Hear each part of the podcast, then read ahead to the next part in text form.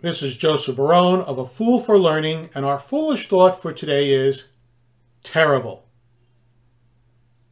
As some of you may remember, I talked about the importance of a consultant having a variety of revenue streams.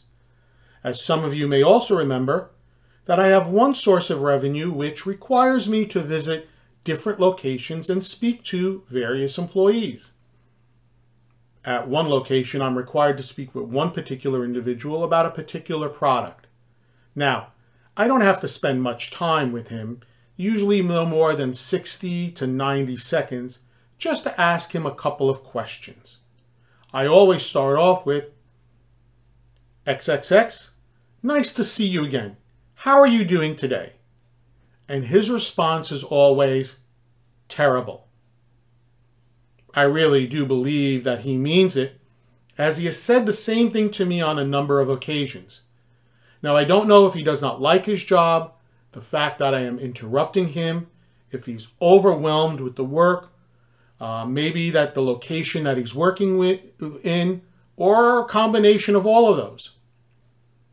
I say this because I visit other locations and the people I deal with in his position don't give me that same response. To be honest, I believe that he's both overwhelmed with his job as well as not happy with the location he's in. But that is simply my assumption.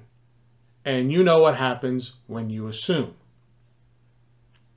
So, my thought for the day is how do you respond when someone asks you, How are you doing today? Do you always respond in the negative do you respond in the negative sometimes? Or do you always respond in a more positive or even a more neutral fashion? Something to think about. To learn more about A Fool for Learning and how I can assist you and your organization with an appropriate learning solution to meet your business needs, please visit my website at afoolforlearning.com. This is Joseph Barone, the CEO of A Fool for Learning, signing out. Remember, learn, perform, succeed.